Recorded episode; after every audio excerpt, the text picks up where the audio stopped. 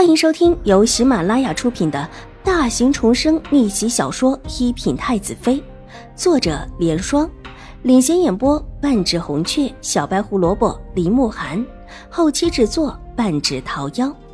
喜欢宫斗宅斗的你千万不要错过哟，赶紧订阅吧！第八百二十集。其实说起来。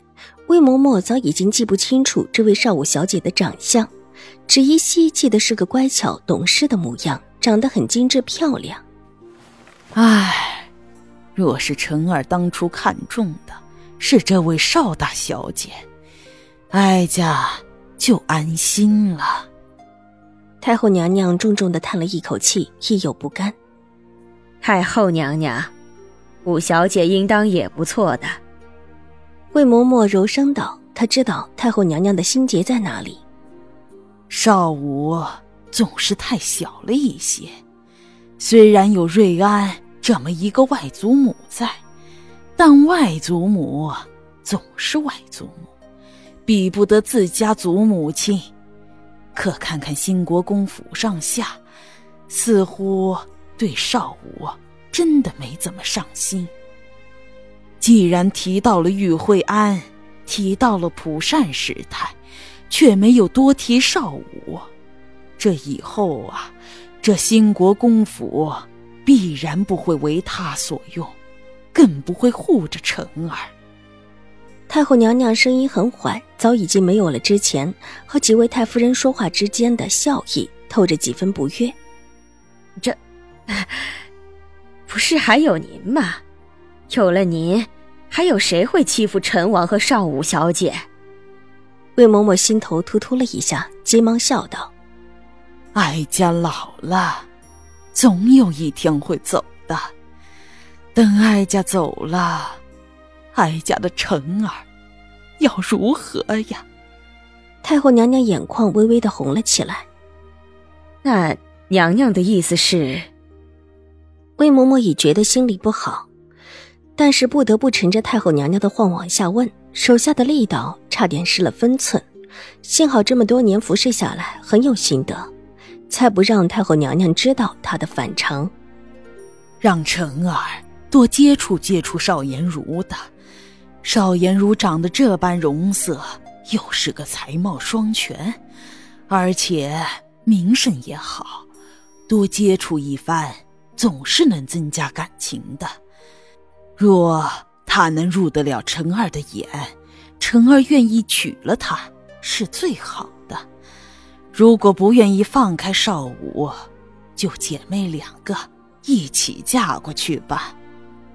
这，总要分个大小吧。姐姐为大，妹妹为小就是，反正一家人。况且这做姐姐的又有贤名。还是很不错的，又是妹妹，是一家人，难不成还会对自己的妹妹不好吗？这大长公主不会同意的。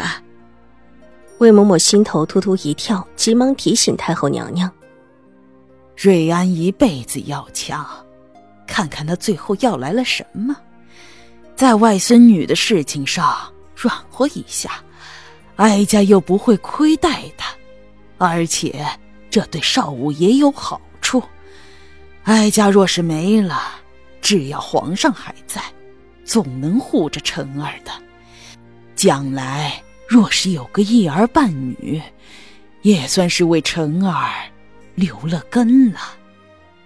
太后娘娘叹了一口气，话语中有了几分不悦。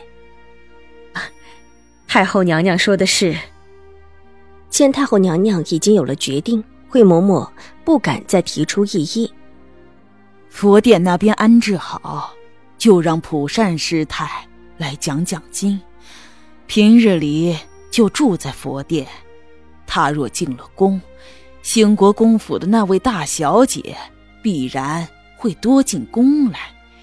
陈二爷喜欢绘画，画的也很不错，只是很少在人前显示。让他有时候啊，也去跟着普善师太学学，看看就是。别人不知道楚留臣的画画得很好，太后娘娘却是知道的。